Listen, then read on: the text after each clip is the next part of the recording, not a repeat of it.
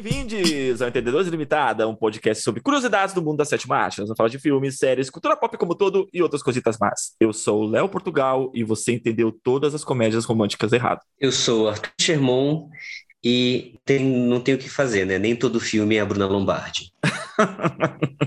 eu sou o André Rabelo e eu gostei de Segredos de Dumbledore. De verdade. Eu não, a galera, cara, eu não entendo, a galera não gosta de Animais Fantásticos, mas, cara, pior que eu gosto de Animais Fantásticos. Pior que eu gosto daquele filme. Eu assisti Animais Fantásticos, mas Segredo do Dumbledore eu não assisti. Eu vi hoje lá na HBO Max, assim, tá lá piscando na HBO Max. Eu não adoro. Eu não, eu não adoro o filme, tá? E eu acho, eu sei que, tipo assim, nossa, a, a J.K. Rowling envelheceu mal pra caralho. Mas Animais Fantásticos. Eu gosto de Animais Fantásticos, de verdade. Vocês não gostam de Animais Fantásticos? Ô, oh, o Arthur ah. travou, o Arthur travou, vamos aproveitar. Animais Fantásticos, o Arthur travou, tá travadinho ali ó, pra mim. Arthur, você tá aí? O Arthur travou com um sorrisinho no rosto, ficou sensacional. Estou, agora estou. Deu uma travada aqui, não sei o que aconteceu, mas tô aqui. O, tá o, o André elogiou Animais Fantásticos e você caiu. Exatamente. É. Meu, meu, meu, meu, meu computador se recusou, eu acho. O que, que a gente vai falar hoje, Arthur? Bom, hoje a gente vai falar de filmes que parecem leite que foi colocado lá de fora da geladeira, no calor. Filmes que não envelhecem, não envelheceram bem, filmes que com o tempo é, hoje em dia é, e, e, e, é o seguinte, a gente tem que falar de filmes que foram muito bem elogiados ou amados, digamos assim, mas depois de um tempo, quando você vai reassistir, quando você vai ver, é, eles não não envelheceram bem, né? Você hoje em dia não consegue mais, mais assistir com o mesmo olhar da época que você assistiu. Infelizmente acontece com uma certa frequência. Aí, aí vai uma, uma, uma pergunta minha, assim, que mar a gente vai navegar?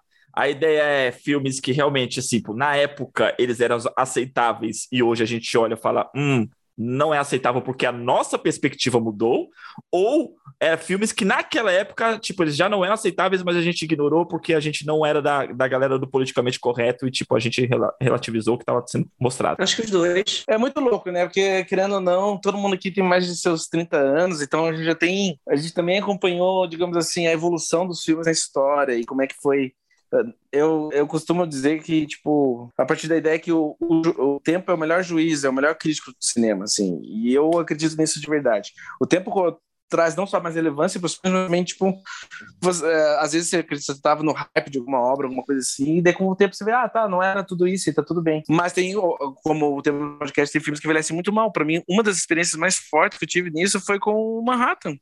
Foi quando eu vi Manhattan, eu tinha, sei lá, meus 12, 12, nossa, cara, mentira. Eu tinha uns 17 anos, 18 anos. E Manhattan era uma obra-prima. Tem coisas ainda de Manhattan do Woody Allen que são obras, que são, tipo, digamos assim, por si só, uma obra-prima. Que tem a fotografia do Gordon Willis. Ele é um dos grandes fotógrafos da história. Mas a ideia do filme, o filme em si, e o Woody Allen, cara, morreram. Porque basicamente o grande plot, a grande história do Manhattan é de um cara mais velho se envolvendo com uma menina mais nova que ele. E daí, com a revelação de todas as merdas que o Jalen fez, e, enfim, todo abuso que ele cometeu, nossa, é esquisitíssimo ver. É esquisito. Parece que você vê, tipo, um. Não sei. Não, matei o podcast. O, o Manhattan de 79? É isso? Por aí. Isso. E Manhattan era considerado umas grandes obras do cinema e hoje em dia nem entra nas listas, não tem como. É, eu acho que não só Manhattan, né?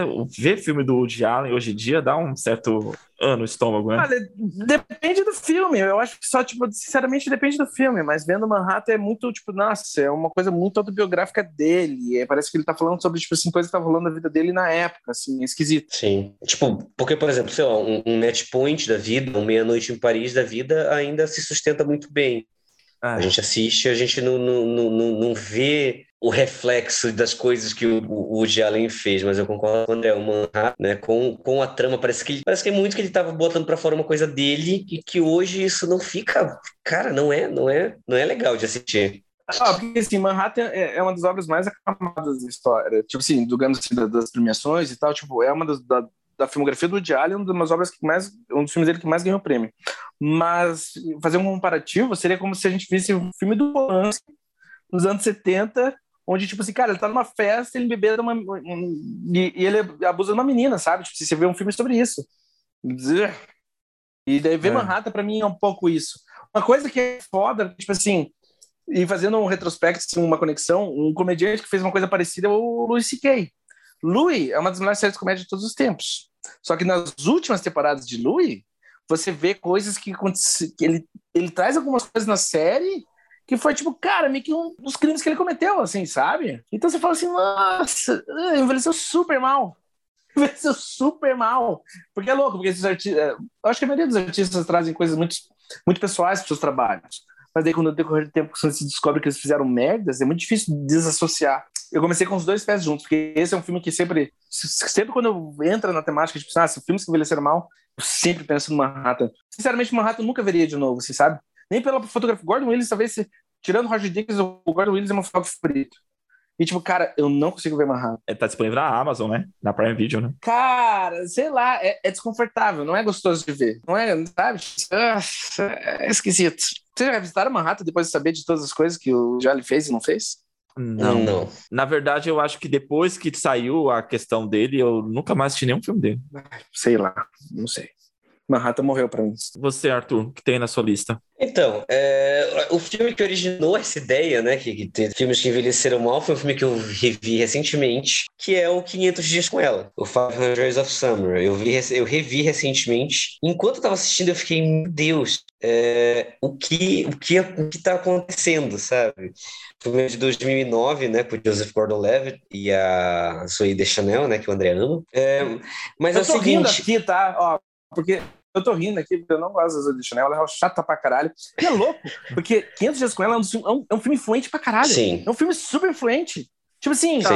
é influente Deixa- Ah, mas deixa o Arthur falar. Eu, eu, eu tô curioso porque, porque o Arthur acha que o filme envelheceu. Vai lá, Arthur. Não, porque assim, é, o filme, hoje em dia, por exemplo, hoje em dia tem muito debate em cima do filme que as pessoas falam assim, do tipo, ah, não, o filme nunca foi sobre um cara que se, que se apaixonou por essa menina. Não é, não é, é, Você tem que ver que é do ponto de vista de uma pessoa falha, que é de um narrador não confiável. O filme. Não, o filme não é sobre isso, cara. Tipo assim, é, é, o filme é sim do ponto de vista dele. O filme depende sim do ponto de vista dele como é, é, é um narrador confiável, digamos assim. Então, basicamente assim, é um cara que ele se apaixona por uma menina. Ela deixa claro para ele desde o começo que ela não quer nada com ele, que ela não quer nada sério com ele, né? E ele fica insistindo que ele quer algo sério com ela, etc. Eles acabam tendo relacionamento, ela termina com ele porque ela não queria estar com ele, etc.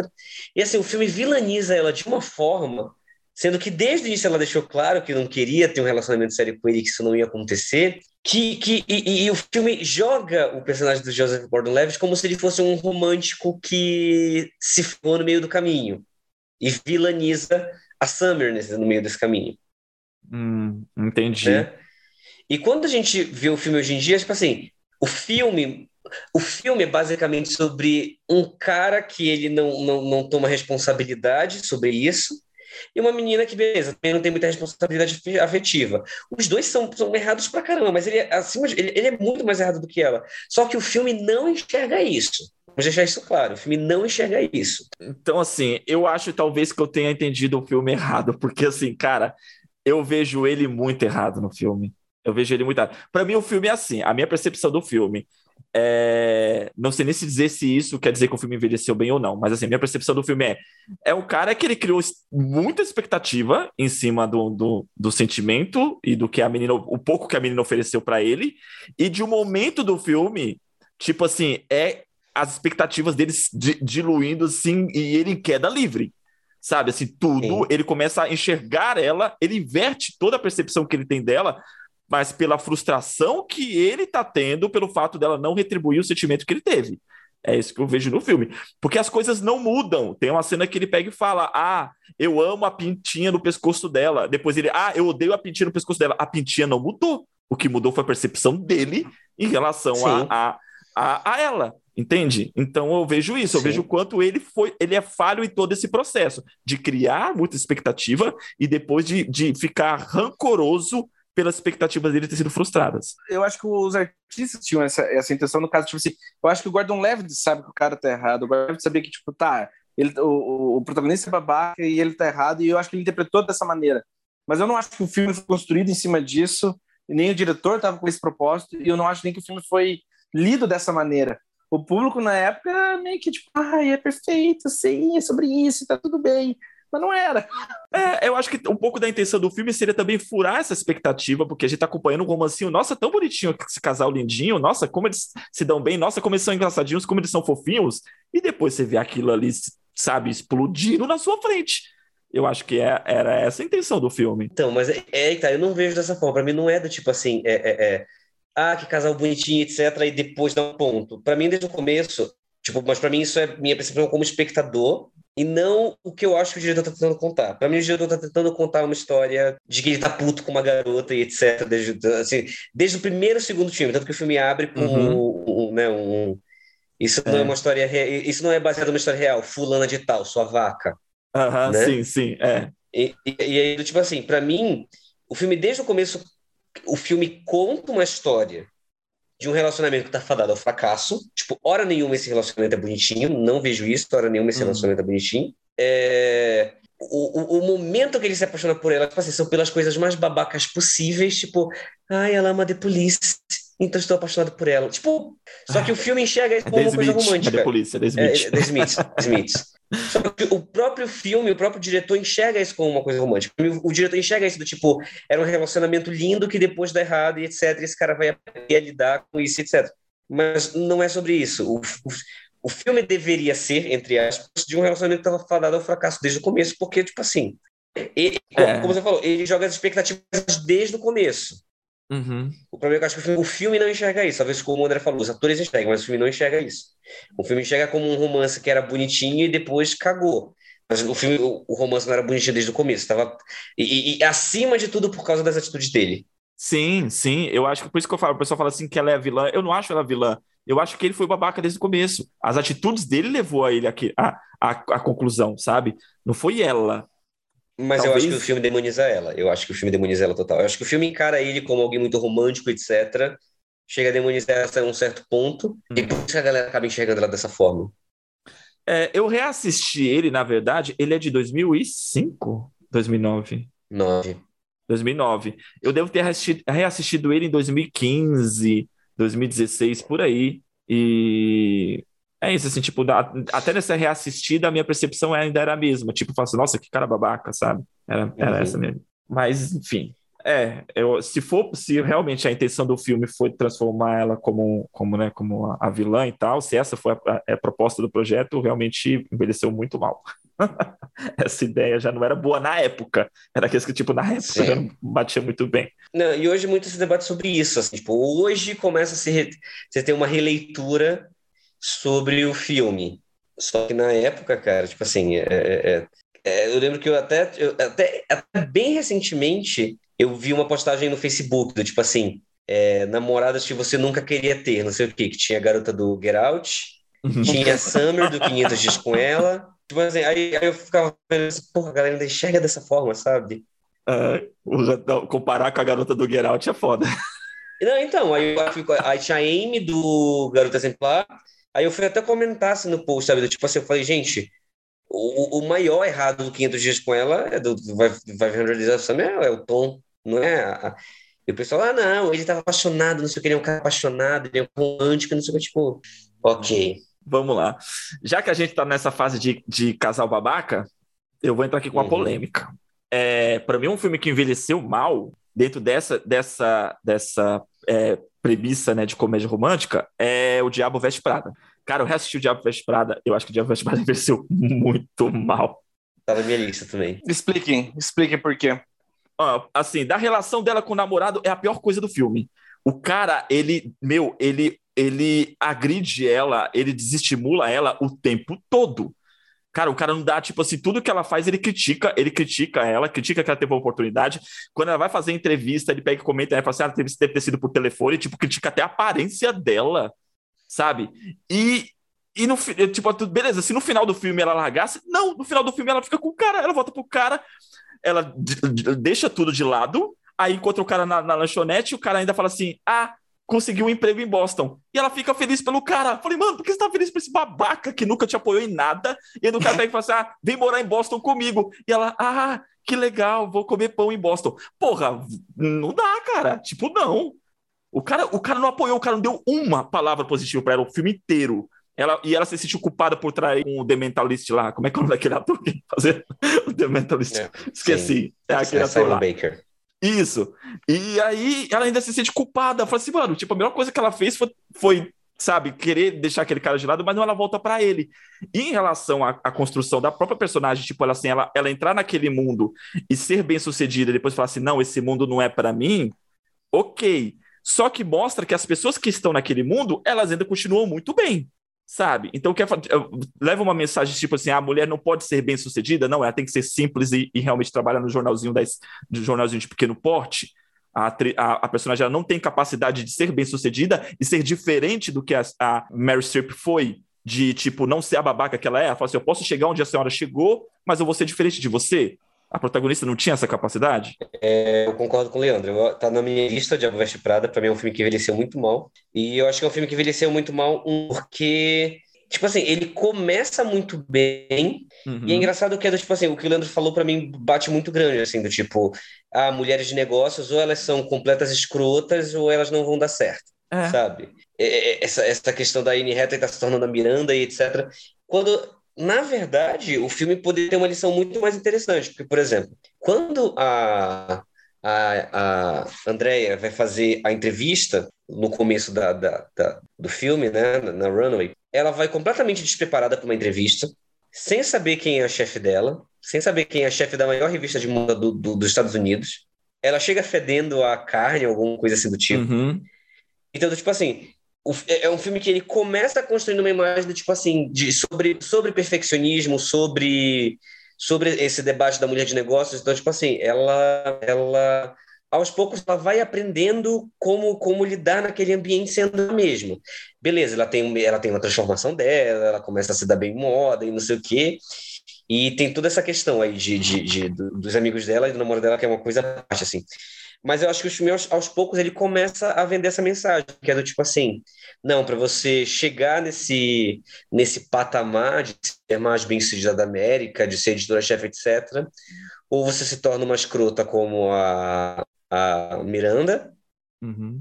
né? Mulher de negócios estão assim, ou você tem que abrir mão de toda a sua família, como acontece, porque a Miranda é divorciada três, quatro vezes, então, aí o filme tem essa mensagem muito ultrapassada sobre uma mulher de negócio, sobre uma mulher de negócio, que lembra muito assim, é, tipo, é muitos anos 80, né? É uhum. muito uhum. é muito uma visão oitentista sobre o que é uma mulher de negócios, etc. E aí tem essa questão dos amigos da Angie, assim, que, e, e, o namorado, né? Que todo mundo ali é muito escroto com ela o tempo todo. É. E parece que ela tá perdendo o, o, tipo, os melhores amigos do mundo por causa de uma revista que, convenhamos, assim, é um trabalho ao qual, ao qual ela se adaptou. Sim, ela foi bem sucedida. A gente vê um. Não, e a gente. Porque parece assim, parece que ela tá so... até ela sofre do começo ao final do filme com aquele trabalho. E a gente vê que no começo ela tem muitos problemas, etc., mas depois de um ponto, ela se adaptou ao trabalho. Ela uhum. gosta daquele trabalho, ela gosta de estar ali, ela gosta dos amigos de trabalho dela, né? Então o filme ele não vira bem em um ponto. Ele não faz uma boa virada, uhum. né? Ela, ela, ela literalmente parece estar muito bem satisfeita com aquele trabalho, está feliz com aquele trabalho. E tem essa questão dos amigos dela, né, do namorado dela, que a todo momento está ali falando da roupa dela, da aparência dela, Cara... como, é, tratando bebê.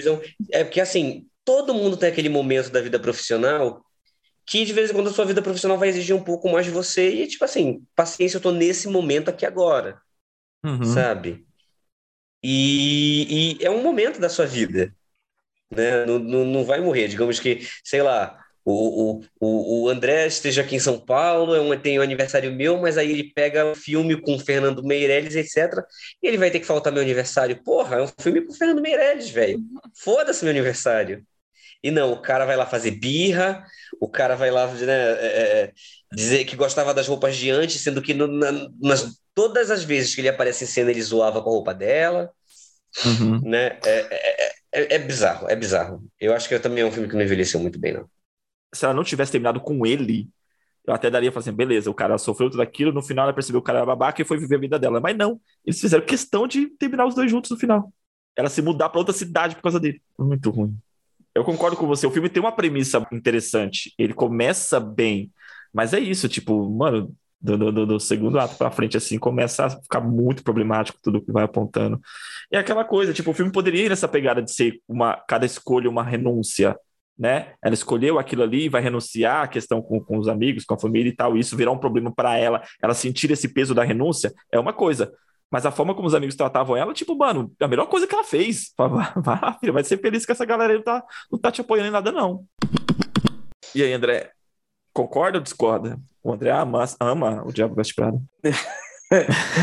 eu, não, eu só vi uma vez o Diabo Veste Prada, eu, eu concordo com vocês. Eu tava pensando no, no meu próximo filme já. Então compartilha com a gente o seu pensamento. Um filme que eu acho que envelheceu um pouco mal, não muito, tá? É um dos meus filmes favoritos.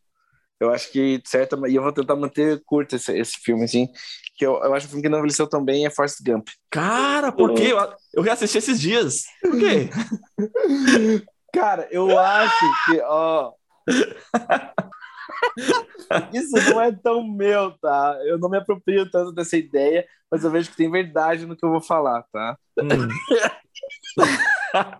Ó, eu quero, eu quero contextualizar aqui que o Forrest Gump é um dos meus filmes favoritos, eu amo o filme. Mas tem uma hum. ideia política no filme meio zoada. Que, tipo assim, cara, hum. o Forrest é no caminho conservador dele, no caminho, digamos assim, mais tradicional, heteronormativo, o que você quiser chamar, cara, o, o Forrest é muito bem sucedido. Enquanto a Jenny, meu, ela fica pobre, ela é ela pega AIDS, ela morre de AIDS.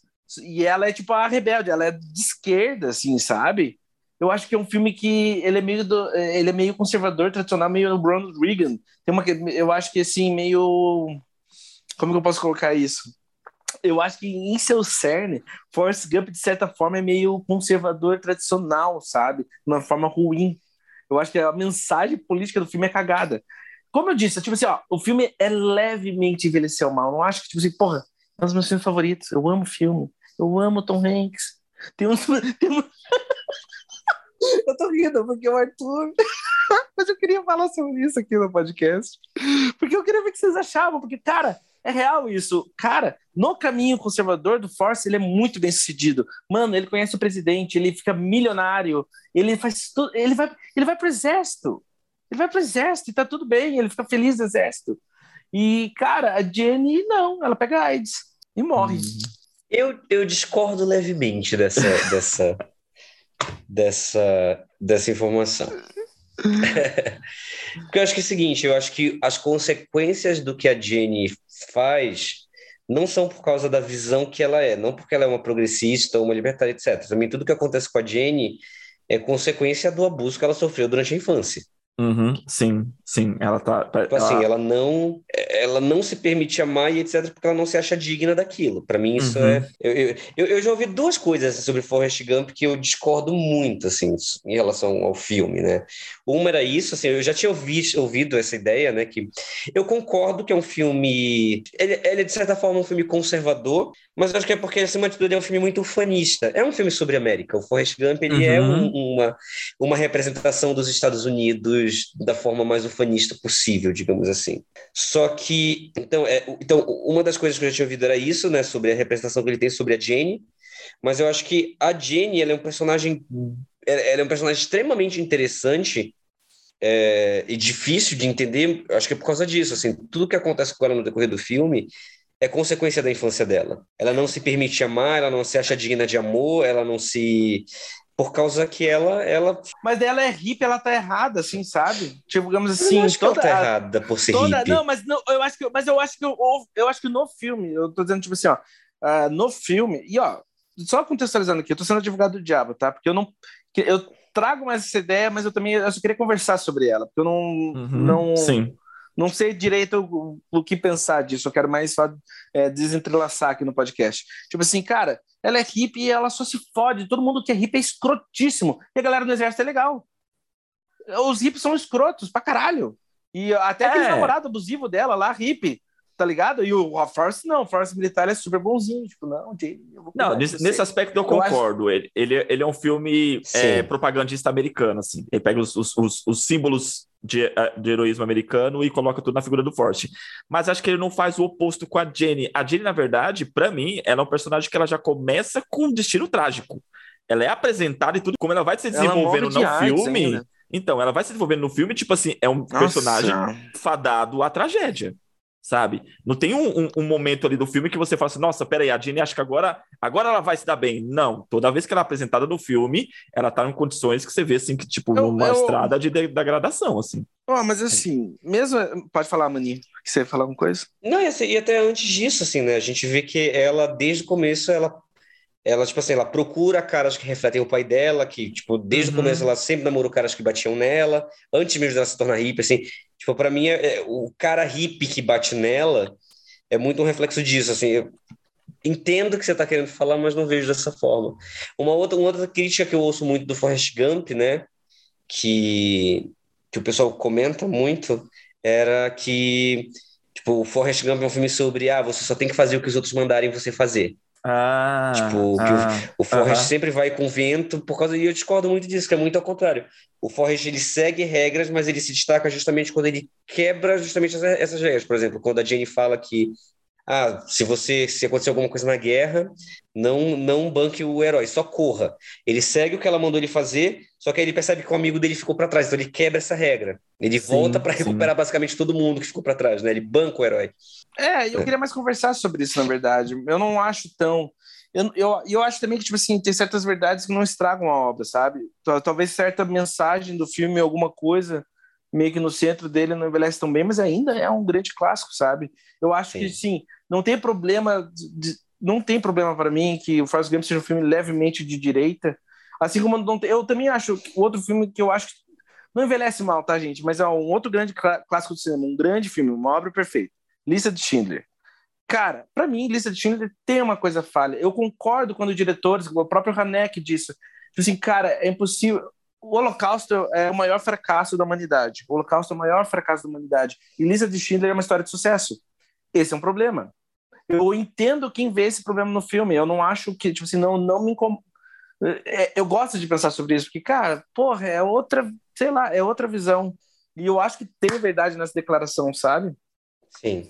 E, e, não- e mesmo assim não deixa de ser um grande filme, não deixa de ser uma grande obra. Talvez isso só não tenha envelhecido mal. Eu acho que assim, para conversar sobre o Holoca- falando de filmes sobre o Holocausto, para conversar sobre o Holocausto, talvez Filho de Sol seja um filme bem mais efetivo do que Lista de Schindler. Porque, cara, quando sai de Lista de Schindler, eu acredito na humanidade.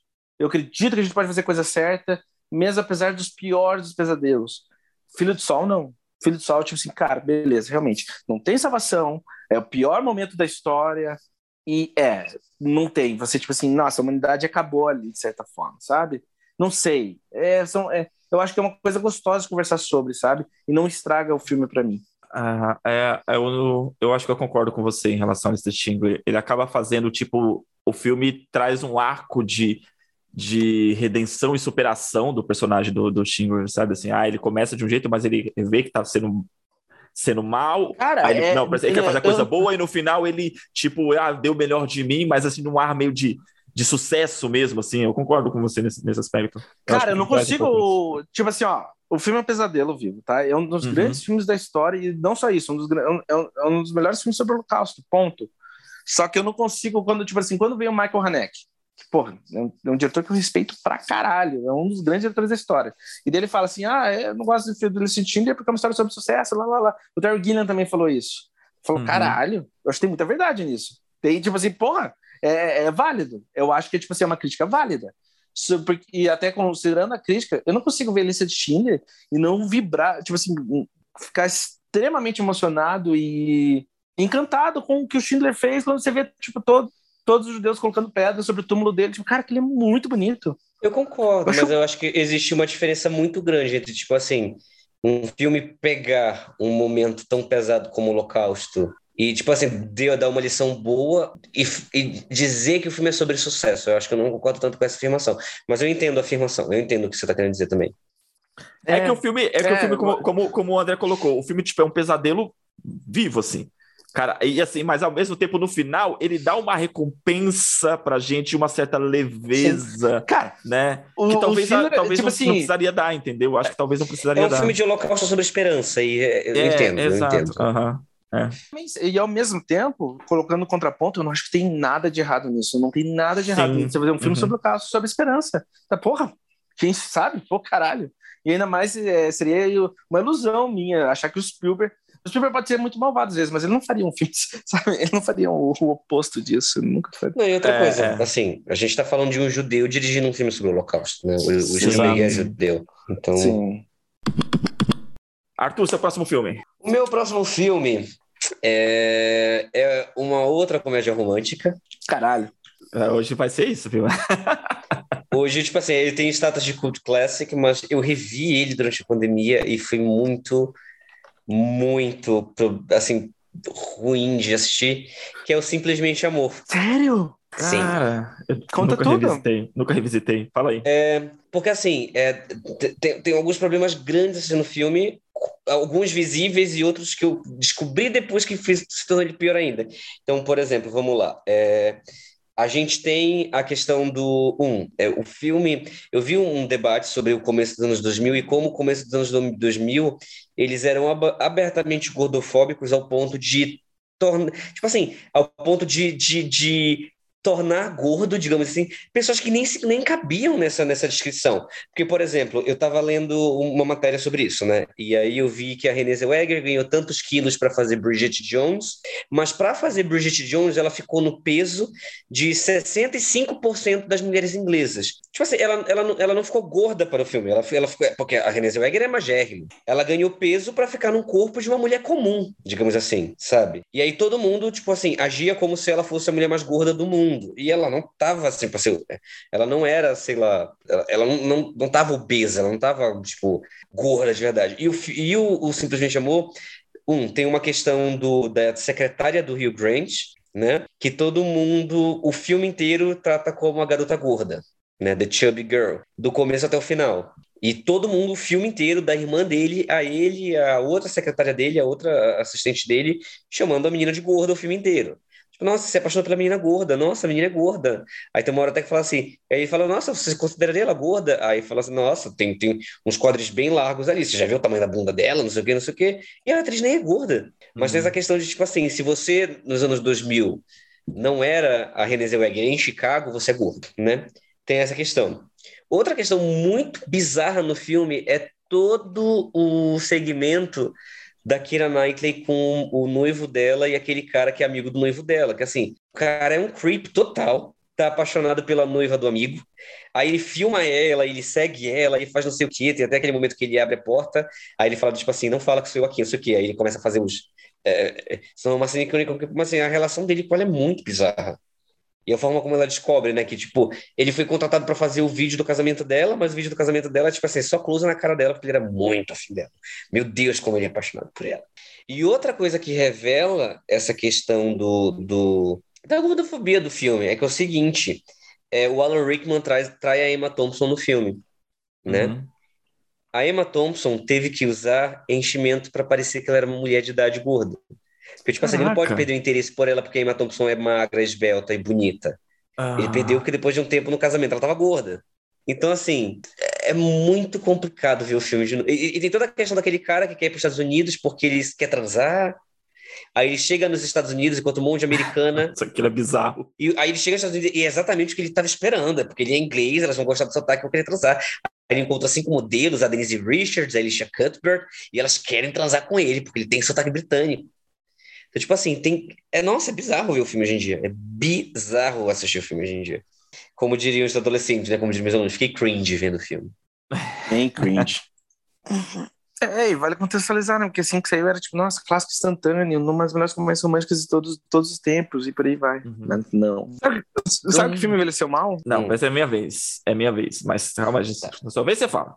Que eu vou, a gente vai continuar metendo pau comédia romântica. Vocês querem, vocês querem fazer podcast desse jeitinho? Tipo assim, ah, cada um fala um, assim, é bonitinho também. Eu gosto. Não, calma. É porque a gente vai, vai, Eu vou, já vou pegar, tipo, o gancho aqui. A gente vai falar mal de comédia romântica. Já tá no ritmo aqui. Eu vou falar porque mal. Não de nenhuma. Eu vou falar é. mal de um filme que eu já comentei sobre ele aqui no, no, podcast, algum episódio, um dos primeiros episódios que a gente fez. Capitão Marvel. Não. Homem de Ferro 2. Mas, é. mas, assim, Vou contextualizar, porque assim, eu vou falar desse filme de novo, porque a galera até hoje defende esse filme. Eu faço, mas esse filme é ruim, é horrível. Eu é, eu acho. Você sabe, acho que o Eduardo sabe qual é.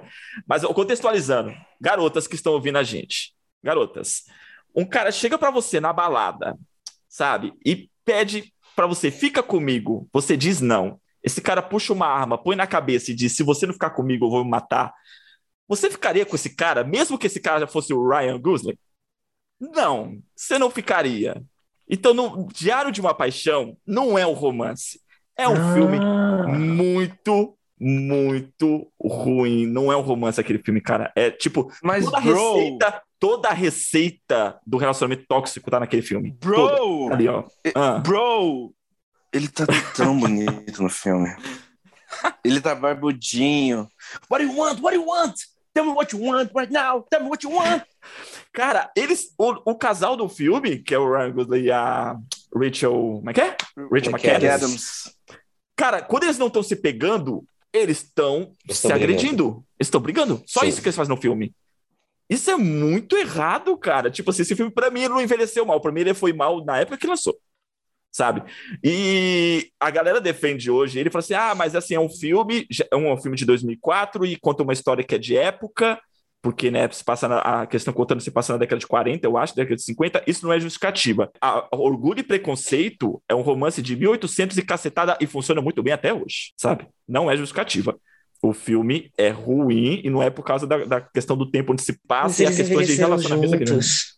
Ah, Exato. ela o diário dela todo dia. Exato. É, Bro, ele Ah. relembra o amor pra ela. Ele vai Esse é o maior problema. Esse é o maior ela. problema. É que você sabe, é justamente isso. Nossa, você pega e fala, nossa, mas eles envelheceram juntos. Cara, é tudo errado aquele filme. Não. Ah, mas ele escreveu para ela todos os dias. Meu, ela vai, arruma um cara, arruma um ciclope lá. Hoje eu tô nessa, tô, tô, tô, não sei o nome do ator, tô, tô falando um James personagem de outro filme. É. Ela arruma um ciclope e o cara, o cara trata ela bem, o cara é educado, sabe? O cara entende ela, ela larga o cara, trai o cara, sabe? Pra ficar com um cara que não respeita o cara, ó, que não respeita ela um minuto. Mas é o Ryan Gosling. É o Ryan Gosling barbudo, meio carpinteiro. Ai, Não, o nome do, do cara que faz Clopes é o James Marsden. O James Marsden é tão lindo também, mas o Ryan Gosling é mais bonito. E ele, Esse já é e ele seguinte, fiel, eu não acho. Eu acho o James Marsden muito mais bonito que o Ryan Gosling. Eu também não acho, não. Sério? Eu prefiro o Ryan Gosling. Eu acho. Eu acho, eu prefiro Mas Ryan é o Gosling. seguinte, mas vocês já perceberam como o James Marsden ele se especializou em fazer caras que são traídos e deixados de lado, mesmo ele sendo lindo? Encantada, X-Men, É verdade. Mano, ele foi traído pelo Superman. Superman. Superman. Ele sempre é um Mas- cara muito lindo e, e- e ele nunca faz personagens idiotas. Ele é sempre um cara muito legal assim nos filmes. Só que ele É. sempre faz esse cara bundão que não é suficiente pra mulher. Vocês assistiram Sonic? No Sonic ele foi traído? Eu não assisti. Não assisti Sonic. Mas, Mas, eu lembro cara, eu assisti, especializou eu assisti o com- eu assisti o começo de Sonic e a esposa dele tinha uma. A irmã da esposa dele falava assim: mano, esse casamento não vai dar certo. Talvez. Eu não vi o final. Talvez ela Sabe- largou no final. Ah, Sabe que James Marsden é subestimado? Ele em Westworld. Em Westworld ele tá muito bem. Tá. Nossa, ele tá muito bem. Eu, putz, adoro esse ator, eu acho ele subestimado. Mas Uma enfim, o curiosidade, né? Gosling O é mais Nick bonito. Cavassetes, que dirigiu o filme, né? O Diário de uma Paixão, ele Uhum. contratou o Ryan Gosling justamente por não achar ele tão bonito. Nossa, sério? sério. Aham. Porra, Sim. se o Ryan Gosling não é tão bonito, caralho, fodeu Exatamente, foi o que eu mundo. pensei. Eu, fa- foi o que eu Nossa pensei. senhora. Eu falei, gente, a única coisa que faz isso funcionar, que faz eu me convencer de que ela se apaixonou por esse cara, é o fato dele ser bonito. Eu falei, quero fazer uma... Exato, é a única coisa que faz que você entende por motivo dela ter se apaixonado por ele é o fato dele ser bonito, porque todo o resto não faz o menor sentido. Ela se apaixonar do nada, assim. Não, eu concordo, eu concordo muito com, com o Leandro. assim, eu acho que, que o filme não envelheceu bem, realmente. Assim, é, é, é- é essa coisa, é, é, é uma trope muito conhecida, que é a trope do stalker, né? Quanto Uhum. mais eu stalkear a mina, mais ela vai, se inter- ela vai se interessar por mim por algum momento que a gente via muito nos romances da década de 90 e 2000. Mas assim, ó, eu quero fazer um adendo. Hum. O Ryan Gosling deveria ter sido indicado por dois caras legais, hein? Nossa, eu amo o Ryan Gosling. Deveria, Jesus, amor. deveria. Cara, eu, eu vejo dois caras legais e é um dos meus filmes favoritos e ele tá tão brilhante no filme. Pior que é louco, porque tanto o DiCaprio quanto o Ryan Gosling, pra mim, minhas as atuações favoritas deles são cômicas, não são de drama. Que, tipo, assim, sei lá, até mesmo o, o DiCaprio no Era Uma Vez em Hollywood, nossa, ele tá hilário. Ele tá hilário. E o Gosling no Dois Caras Legais. Nossa, eu creio que eles...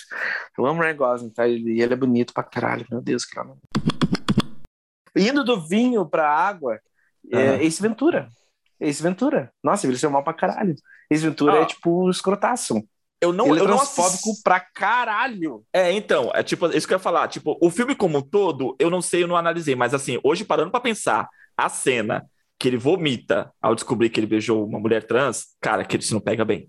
Acho que na época não pegou e a gente relevou. Na verdade é essa. Na época não pegava bem aquela Acho que cena. na, na época era o pensamento de geral. Eu, eu lembro que eu fiquei mal por ela naquela cena. Eu lembro que eu fiquei Sério? mal pela Porque, assim, personagem. Eu lembro, Falei, eu lembro "Caraca, de um mano, quadro que, isso." que rolava, não sei se era o programa do Ratinho, que não sei o quê, que ele pegava uma mulher trans, e aí, tipo assim, ele levava ela pra rua, tipo, se beijava, beijava, ele fazia os caras beijarem, e depois ele falava, olha, é homem. Ah, não sei, não- nunca tinha visto isso. Tinha essa, Tipo, tinha um quadro assim, sério? Tinha um quadro, assim, tipo assim, que era pra sacanear a galera. entende? Não sei se era no Pânico, se sei- é- é- isso é bem a cara do Pânico fazer esse tipo de coisa, né? Mas era tipo assim, É. tinha um quadro que era isso, eles pegavam uma mulher trans que era lindíssima, os caras Hum. ficavam com ela na rua, tipo assim, você beijaria ela? Ah, porque ela é linda, né? Não sei o que, não sei o que. Os caras beijavam e depois falavam, ela, ela é homem, os caras ficavam, é, não sei o que. É, tipo assim, É muito, é muito um reflexo da época. É muito um reflexo É. da época que não, não tipo, que já- já- vamos conver, não- já não era aceitável na época, mas Que dirá agora. Eu acho que. É. E, não, e tipo assim. Esse Ventura ele acaba sendo pra pra mim o epítome dessas coisas, sabe? Né? É só isso. Tipo, nossa, é tudo encapsulado num filme só. É, eu, eu lembro que assim, nossa, eu não, eu não senti graça naquela cena, eu não ri naquela cena. Aí os caras começam a cuspir e até o golfinho começa. É. Vai ser o golfinho. banho. É, É. o cara, tipo, eu, eu, eu falei, cara, que tosco, eu não. Eu fiquei mal pela personagem, é sério. Quando assisti, tipo, nossa, que, que babaquice. Mas enfim, era só esse. Tem mais É. algum aspecto do filme que você acha que envelheceu também mal? Não, vários. Eu acho que também. Até, até, sinceramente, até a atuação do Jim Carrey, assim, a, a vibe dele É. de, de, de- É, acho que é um personagem que não funcionaria nos dias de hoje, né? Não, nada naquele filme pra mim envelhece bem. Tipo assim, é um filme que não dá pra. Revisitando, você fala assim. "Ugh". Bom, meu próximo filme da minha lista, e é um filme que eu detesto desde sempre, desde a primeira vez que eu vi, mas ele não, ah, tipo, hoje em dia a galera reconhece que ele não envelheceu bem, e por 500 mil motivos diferentes, vou, vou, vou, vou polemizar aqui de novo, é o Bonequinha de Luxo, com a Audrey Hepburn. É, eu, Que é eu coloquei na minha lista considerado também. clássico. Eu coloquei na minha lista também. Mas assim, pra mim não é só a questão do Yellow Face, do Mickey Rooney, né? Para mim não é só essa questão. É, para quem não sabe, o Bonequinha de Luxo é uma adaptação de um livro do Truman Capote. E o Mickey Rooney faz um cara japonês. Aí fizeram uma maquiagem de puxar o olho dele, de maquiar ele como se ele fosse um japonês, e ele faz a caricatura de um japonês, né? Mas o filme não envelheceu bem porque o filme não captou de forma nenhuma o material original ao ponto de que é um filme completamente desconfigurado, porque assim, convenhamos, é, o filme é sobre uma mina que faz escorte. Ela faz uma espécie de programa, ela acompanha caras mais velhos a eventos da alta sociedade. Ela é uma escorte, ela faz escorte. Uhum. Se ela chega a se prostituir, a gente não sabe. O livro não deixa claro sobre isso. Mas é isso que ela faz. E no livro, o, o protagonista que conta como conheceu, né, a Holly, etc., ele é homossexual, ele é gay. E, obviamente, eles não poderiam mostrar isso naquela época, né? A gente tinha o Código Reis, né? Para quem não sabe o que é o Código Reis, ouça nosso podcast sobre cinema LGBT. Mas, então, então, assim, mudaram, transformaram numa comédia romântica completamente boba, só que o romance deles não funciona, porque desde o começo, tipo assim, o, o personagem dele fica completamente desconfigurado, ele também é um garoto de programa, é um garoto de programa que se apaixona por uma, por, por, por uma escola, se, se apaixona por uma escorte, mas o filme não deixa claro o que eles fazem, o filme tenta, tenta deixar isso de uma forma mais leve, e aí você não entende direito o que eles fazem, o que eles são, o que é o relacionamento deles. Então, assim, é muito cagado. Mas porque o filme não tem a coragem do livro. Tipo, pegaram o livro, mudaram completamente a história, transformaram numa comédia romântica do lado da década de 60, 70, 60 no caso, e tornou essa obra que não dá para entender direito o que é. O pessoal ama Bonequinha de Luxo até hoje, por causa do, do, da figura icônica que a Audrey Hepburn se tornou, por causa dele, por causa das imagens do filme. Né, Mas eu, é para mim é um filme que envelheceu muito, mano. André quer falar sobre o filme? Eu ia falar mais do aspecto do Mick, do Mick Rooney, porque o Yellow Face que ele faz, tipo assim, cara, é- é horrível. E daí também, cara, confesso que é engraçado que até o Marlon Brando fez isso, eu não sabia. Ele fez um filme que ele interpreta o Sakine. Eu falei, Sim, caralho, Sayonara. Sayonara. Uhum. Eu falei, é tão absurdo assim que você, é, é só isso, é muito absurdo, só que pra época era né, normal. Um filme que tem um aspecto semelhante a esse, assim, que também nesse, nesse- dentro desse processo envelheceu mal, na minha opinião, tô, peguei ela agora aqui, cara. Tipo, ouvindo você, comecei a pensar no outro filme e falei, caraca, também nesse, nesse sentido. É Uma Linda Mulher. Em lista de filmes que envelheceram mal, tipo, Linda Mulher geralmente tá. É, porque assim, o personagem, o personagem da, da Julia, é o filme que alavancou a Julia Roberts no cinema, né? Tipo, alavancou a carreira dela. Mas assim, o personagem dela mostra que ser prostituta não é tão difícil assim, sabe? Não, não, mostra um lado ruim da vida. Ela sofre alguns tipos de preconceitos durante o filme, mas não, é, não tem a ver com ela ser prostituta, tem mais a ver com a questão da, da, da classe social, dela ser pobre, né? Do jeito dela, de sim, simples de se comunicar e tal. E, tipo, a, e tem o outro problemático que é o Salvador, o rico Salvador, né? O personagem do, do, do Richard, que, cara, ele é abusivo. Ele diz o que ela tem que usar, como ela tem que usar, como ela tem que se vestir, o que ela tem que falar como ela tem que se comportar. Então, cara, é um filme que não dá mais, não, para os dias de hoje. Talvez nem para a época, mas hoje em dia realmente não indico. Eu gosto tanto. Eu também gosto. cara, eu gosto, eu acho.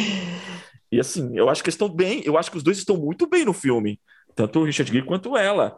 Mas a forma como o filme trabalha o personagem dela, eu acho bem, bem problemático. Sim, e para quem não sabe, é, tem, um, tem um, um, documentário na Netflix que chama Filmes que Marcaram Época, né?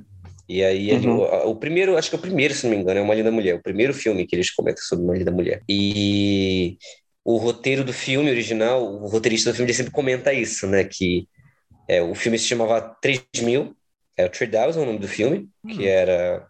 E no o roteiro original, era sobre. É, não era, é, era. Era um roteiro pesado. Uma Linda uhum. Mulher era um filme pesado quando o cara escreveu.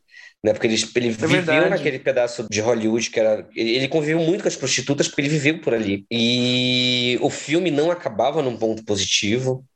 Né? É, a relação deles era muito mais dúbia. A grande questão é que o filme foi comprado pela Touchstone, que, que é, é, tipo assim, é, era um, um, braço da Disney que fazia filmes live action mais família, que foi o filme que foi uh, o, o, é, é, é, é, o braço da Disney que fez Splash, Uma Seria Minha Vida, que fez Sleepless in Seattle, não lembro o nome do filme em português, mas foi esse braço que acabou comprando o roteiro do filme. E foi aí que eles falaram, olha, o filme ele é um 3 no quesito é, o que a Disney bota na tela, a gente tem que transformar ele num 7 ou num 8, o que, que a gente pode adaptar? E o cara deixou assim, do tipo, é, adapta meu roteiro então, porque ele queria dinheiro, uhum. né? Mas inicialmente a ideia é que o filme fosse muito mais dúbio, assim, né? Ele não teria um final feliz e era um filme muito mais dúbio e muito mais sombrio e muito mais pesado. Ele tinha a mesma estrutura, só que era um filme mais pesado. A questão foi que a Disney comprou o roteiro e teve que adaptar para esse braço dela, que era de filmes família, digamos assim, né? Mas isso é mais comum do que se imagina, né? Tipo, a produtora comprar um roteiro e, e ah, sabe, sim. mudar a história, assim. E o roteirista é aquilo, como o cara tá precisando de grana, o cara tá fazendo trabalho e acaba vendendo a ideia dele. Vocês acham que Crash envelheceu mal? Qual? Crash? É uma piada? Mano, tipo assim. Começou quando eles, tipo, assim, sinceramente, na época, porra, ele levou o Oscar de melhor filme, cara. Não, e ele Já foi um filme, a galera, a galera amava demais o filme na época. Eu lembro exato, que, tipo assim, muita gente gostou eu, do filme. Exato, eu não curti. Exato. Eu não curti. Eu não curti mesmo, assim. Eu assumo que quando eu vi pela primeira vez eu gostei do filme. Eu vi o filme no cinema. Eu também. Ó, eu, eu, eu não curti porque eu assumo que a, talvez até recentemente, talvez até hoje, eu ainda tenho um pouquinho de ranço do Matt, Matt Dillon. Não. Dillon. Matt, é, Dillon. Matt Dillon. É, do Matt Dillon. Eu não gosto, eu não gosto dele, não. Eu não gosto dele. Aí assisti o filme Ah. Oh, mas você já viu a casa que Jack construiu? Ainda não. Tá na minha lista, mas eu tô tentando superar o ranço dele para assistir. Mas tá na minha lista. Só veja. É, por falar, então, por falar nele, um filme que envelheceu mal pra cacete foi Quem Vai Ficar com Mary. Cara, tipo, mano, o filme é todo errado. Quem vai ficar com Mary é todo errado. Mas acho que a, a maioria das comédias dos anos 90 e que foi envelheceram mal. É difícil alguma que foi, tipo, bem sucedida com o tempo. É, eu, eu, nunca gostei muito dessas comédias assim, tipo, Eu e Mesmo Irene. Essa, essa pegada de Irmãos Farrelly nunca foi muito a minha pegada. ainda mais né, com o Green Book. Agora eu vou trazer uma polêmica, hein? Um filme que envelheceu Ei. mal, que eu assisti recentemente, eu li assim e falei assim, puta, tem algumas coisas assim, Tron. Não. Eras o Tron envelheceu mal pra caralho. Pra mim, nem, nem, nem, nunca foi novo, mas tudo bem. É, cara, Matrix, eu assisti Oh. recentemente o primeiro. Tem algumas coisinhas ali que você fala assim, hum, né. Tipo o quê? No Ah, meio? roteiro, roteiro, roteiro, principalmente o roteiro. O conceito básico do roteiro é motivações, certo? E objetivos do personagem. Esse é o conceito básico do roteiro. Quais são, são as motivações do, do Neo no filme? Ele não tem. Eu assisti até. Eu juro que eu fiquei pensando, falei, caraca, qual a motivação do personagem do filme? Ele não tem Tá. motivações. Não, mas. Eu, O eu- filme um, Eu todo- não acho nem. Eu, Ó. ó, calma lá. Calma lá, deixa eu concluir, deixa eu concluir, depois você faz. Tá bom. O filme bom. todo nada mais é do que a jornada do herói do Joseph Campbell. O roteiro do filme é esse, é a jornada do herói, os 12 passos, ponto a ponto. Sabe, esse negócio da motivação, ele é básico, e você pensar, puta, o filme é de 99, o Homem-Aranha de 2002 tem umas motivações bem ruins, mas tem motivações, o, filme- o personagem tem motivações, você tem esse peso. Tá, a jornada do herói também, o Homem-Aranha jornada do herói, Matrix é a jornada do herói. Cara, é tão jornada do herói, tão Ctrl-C, Ctrl-V nas, nas 12 fases do, do Joseph Campbell, que a parte do filme que é a chamada para aventura, um dos passos que é chamada para aventura, é quando ele recebe uma chamada telefônica. É tipo assim, é tão literal nesse aspecto, a mudança do mundo do mundo comum para o mundo especial quando ele atravessa o espelho. Ou seja, o, o roteiro do filme, ele, cara, tipo, foi feito em planilha. Foi feito em uma planilha. Não, eu não vejo dessa forma. É porque, assim, para mim, para mim, usar os arquétipos básicos é, da jornada do herói, do não sei o quê, para mim, ele não, ele não é um problema por si só, Hum. né? Se, quando bem utilizado, assim. Eu acho que, que Matrix usa isso de forma brilhante, assim. É, e eu ia falar duas coisas, assim. Tipo, a primeira eu ia usar uma frase do Luke Skywalker, que ele fala assim: incrível, tudo que você acabou de falar está completamente errado. e a segunda coisa que eu ia falar é que, tipo, cara, existem as regras de roteiro, mas elas não são, digamos assim, elas são mais ideias serem seguidas, mas não são uma regra que você precisa seguir, porque se for nesse argumento, um filme como um Grande Lebowski, que, tipo, nossa, a motivação do protagonista é zero, aquele filme vai contra. Não tem nada, aquele filme não tem estrutura, não tem regra, não tem motivação dos personagens. Tipo, cara, e é uma obra-prima. Porra, é um dos meus filmes favoritos da minha vida. Eu acho que, óbvio, existe, tipo, digamos assim, é, certas linhas a se seguir em roteiro, a própria adaptação. Nossa, a adaptação quebra todas. As adaptações do Spike. Jonze, o filme do Charlie Kaufman, quebra Aham. todas as regras de todos os tipos de roteiro. Não, mas assim, é, só complementando, quando o filme, a proposta do filme, tipo, vocês falam de Lebowski e adaptação, quando a ideia é realmente, a, a ideia do projeto é você quebrar estruturas, ok, sabe? Mas no caso do Mas Matrix, não ideia- é essa a proposta. Mas a, ideia, mas a ideia do filme não é. Mas a ideia do filme não é quebrar regras. Tipo, eu não acho que o Lebowski foi feito tipo, nossa, vamos fazer um filme para quebrar regras, ou até mesmo. Qual foi outro exemplo que eu dei? O, Adaptação. a adaptação, a adaptação, sim, a adaptação ele ah, ativamente fica questionando e trabalhando todo tipo de regra. Mas Matrix Hum. não, a motivação do. Não. Ele tem uma crise espiritual, ele não tá satisfeito, ele quer entender o propósito dele na Terra, sei lá. Ele é Jesus Cristo. Ele é quase um Jesus, ele é uma figura cris- cristã, quase. Um mundo zen filosófico. E assim, vai ser para ser por- as, foi as irmãs, as irmãs Wachowski foi as roteiristas. E Sim. tipo assim, beleza, qual foi outro trabalho, grande trabalho de roteiro que elas fizeram? Pô, se for ver, até acho que Matrix ganhou um Oscar de roteiro, não ganhou, não? Não. Foi indicado. Não, Foi indicado, né? Foi indicado, né? Tá. Foi. É isso. não, mas eu acho, eu não acho que Matrix ele se man- muito contrário, eu acho que é um filme que se mantém muito atual até hoje, assim. Eu acho Eu, que eu acho que ele se mantém muito atual em determinadas temáticas que o filme trata, em relação até de, de, de efeitos visuais, a ação do filme se mantém. O Matrix foi um fenômeno, isso eu concordo. Tipo assim, mas assim, nesse aspecto do roteiro, tipo assim, você pegar aquele roteiro da forma como foi escrito, você consegue jogar tudo em cima daquilo, entendeu?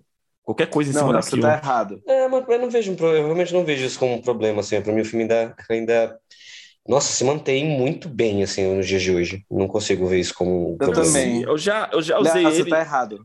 Eu já usei ele em sala. Eu, eu uso ele em sala de aula, na época, até quando eu tava, até então estava dando aula, eu usava ele em sala de aula para falar justamente da jornada do herói. Falei, "Quer saber? Vamos entender o que é a jornada do herói? A gente assistiu Uhum. Matrix. Então usa ele até hoje. Então, mas eu, eu acho que é um dos melhores usos, assim, da jornada do herói em cena, o Matrix. Então, nisso, nisso eu concordo. Sim. André, Não, tô satisfeito. Eu não quer mais falar de nenhum filme? falei que tinha que falar. Tá, então eu vou falar de outro. A Múmia. Ô, você tá louco? Mano, a forma como o Brandon Fraser, é outro filme que eu assisti recentemente, a forma como o Brandon Fraser trata a Rachel Weisz naquele filme, ele é muito escroto. Ele é muito escroto, cara, que o tempo todo ela se apaixona por ele do nada. Ah, Ela fala, meu, ele é um Aquele gato. Neandertal. Ai, ele é um Neandertal. Que ele é- Ai, mas ele é muito escroto. E, a também, Mas pior que, tipo e também a forma como o é filme, o, filme fa, o filme trata o povo árabe não é uma coisa muito legal, não. Tipo, mas ele, foi, ele bebeu de Indiana Jones, até aí tudo bem, sabe? De Isso, que eu falar, isso, isso que eu ia falar, tipo assim, nossa, é, Louco como uma Múmia ainda é o melhor genérico do Indiana Jones que veio depois. Nossa, ainda. Você tem mais algum, Arthur? Eu, eu ia soltar um polêmico aqui, que eu acho que, que o André falou de Crash, que eu gostei, eu assumo que eu gostei na época, mas ele envelheceu muito mal. Que é tipo assim, Crash é o filme da, da, daquele povo que fala assim: "No- nós somos todos a raça humana. Nós não temos temos muita diferença, nós estamos, somos todos a raça humana. Né? Mas eu ia citar dois filmes. Um deles é A Bela e a Fera, O original? o original. Sério? Sim. Tell me why. O cara mantém a menina como, como refém dele, como sequestrada dentro do castelo dele, ela se apaixona por ele. Ele é abusivinho. Ele é abusivo. Exatamente. A, Bela- a versão atual de Bela Fera é 365 dias, gente. Exatamente. Quer entender a Bela Fera, olha esse filme. É isso? É, vou fazer umas menções honrosas aqui, né? É, eu ia citar essas comédias do tipo é, Se Beber Não Case, As Branquelas. Cara, é. Você acha que esse bebê no caso envelheceu mal? Acho que Acho. os caras são escrotos? Que- Qual, é o rolê? Não, porque o filme é racista, o filme é sexista pra um caralho, sabe? É, é, eu acho que ele não envelheceu. Eu acho que ele foi. É que que ele foi lançado. No lançamento, você olhar assim e falar assim: hum, se você parar pra respirar um pouquinho, você fala, mano, esse filme tá todo errado. Eu acho a minha missão honrosa era todo o grupo de comédias, é, comédias sexuais dos anos 80, 90, assim, sabe? Eu acho que todas elas envelheceram mal, assim. Não salva E ninguém. eu ia falar até romances, assim, onde tem essa coisa do a mulher tem que mudar tudo por um cara, que é a coisa do Grease, é o. Como é? Aquele do, do Fred Prince Jr. com a. Era demais? Não, era, demais. Era Ah, demais. esse She's É. all that. She's all that. E She's não all dá that. pra assistir Saudade hoje em dia. Não dá pra assistir Saudade hoje em dia. E eu ia citar Beleza Americana. É verdade, eu tinha esquecido. Eu tinha esse também. Ver o Kevin Spacey tentando seduzir uma menina menor de idade é, Não, é, é- é- é não. meio complicado hoje em dia. É Ó, como Manhattan. não é é, Manhattan. passando, não é passando o pano, porque também tá errado da mesma forma. Nunca foi beijada do professor querer pegar a Drew Barrymore. Ele, ele para ele era uma aluna. Ele é, ela é uma aluna, sabe? Para ele ela é menor de idade. Então tipo assim, mano, tá muito errado. E pior foi o irmão dela querer voltar para a escola também para pegar as menininhas. Caraca, tá tudo errado naquele filme. Tá tudo errado. E nunca foi beijada. Mas assim, o a beleza americana realmente não, não dá. não dá. Entrando nesse, nessa seara, né, de filmes que envelheceram mal por causa da pessoa que tá no filme. Beleza Americana é muito estranho de ver hoje em dia. Ah, ah, mas eu ainda assisto, ainda assisto a, a, aquele A Morte e Vida de Gale. É, como é que é? Peraí, vida morte, é, É a vida- é isso mesmo. A, mo- a a vida, morte morte e vida de David Gale. Isso, David eu, Gale. cara, eu reassisti várias vezes, mesmo depois do Kevin Spacey ter sido uma Não, mas aí, não, isso aí, mas aí é outra coisa. Não, não tá ali o motivo dele ter sido condenado. Beleza Americana, ele em cima de de uma menina que tá na escola.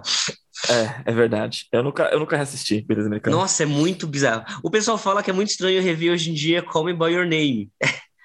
Por causa do Armie Hammer. Porque, do- do é, porque o Armie Hammer é canibal, né? Muito louco. ele come, é louco, porque ele Eu come amo. a porra no pêssego daí. Ele come a porra. Ele, ele, ele não come o pêssego daí com a porra, né?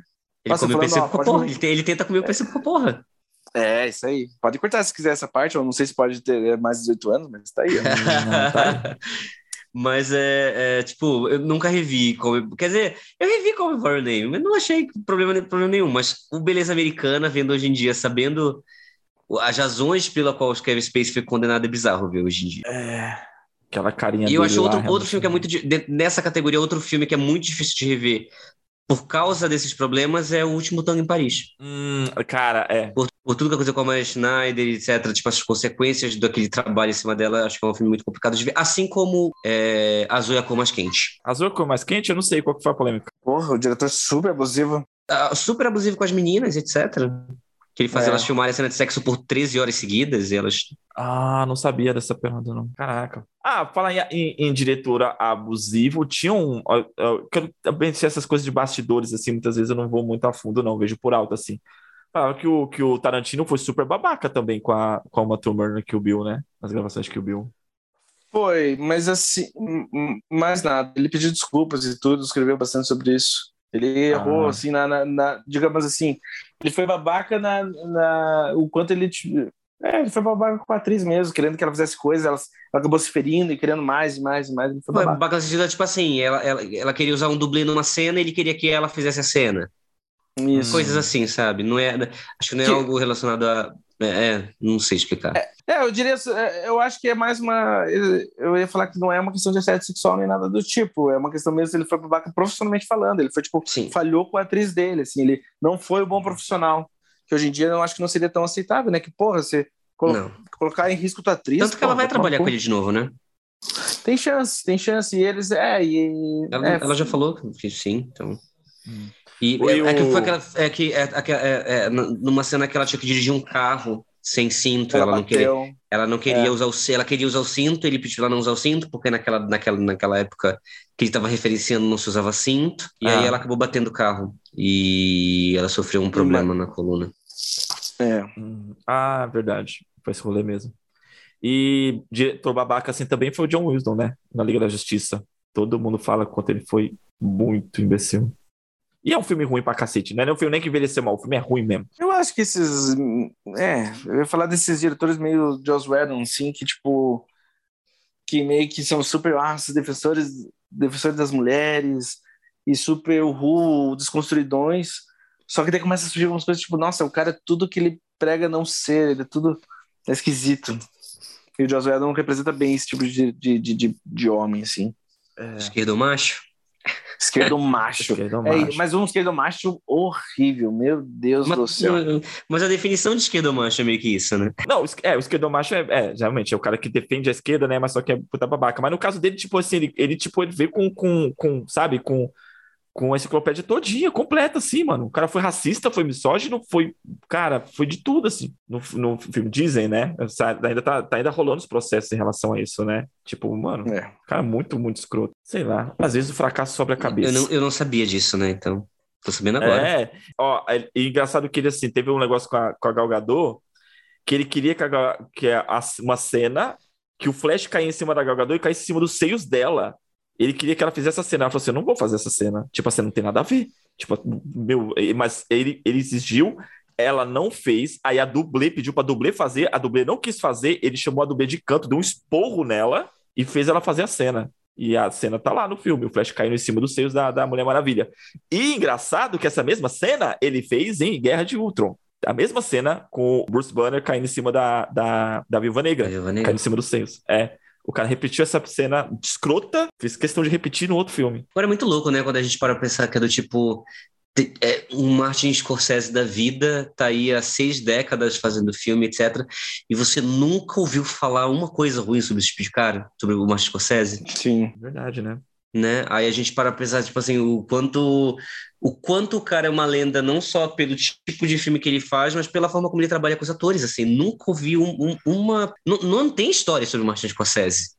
É, mas isso é foda, porque é meio anormal também, porque, ó, até trazendo é, é, histórias, assim, o próprio Spielberg, em uma premiação, comentou que, tipo, você tinha uma coisa que ele invejava no Scorsese, era a maneira como ele lidava com atores. Tipo, cara, ele é muito fora do normal. Ele não é à toa que ele é o Scorsese. Tipo assim, ob- obviamente ele é um excelente profissional, mas eu acho que tem mais ainda. Tipo, nossa, o cara é foda. O Scorsese, pô, é Deus, cara. Ele é um fucking santo. É, não diretor, mas um cara que todo mundo elogia muito, assim, trabalhar com ele, que além de to- ator é produtor, né? É o Tom Cruise. Cara, eu tô vendo entrevistas de, de- de Top Gun, a galera, tipo, tipo, falando, mano, o quanto é maravilhoso trabalhar com o cara, ele, o quanto ele pode, ele ensina, o quanto ele deixa você seguro em cena, a- a- o quanto, sabe, ele se dedica pelo projeto e faz você acreditar no projeto junto com ele. Tanto o, o pessoal que trabalha com ele em Missão Impossível, quanto agora no, no, no Maverick. Eu acho o Tom Cruise um.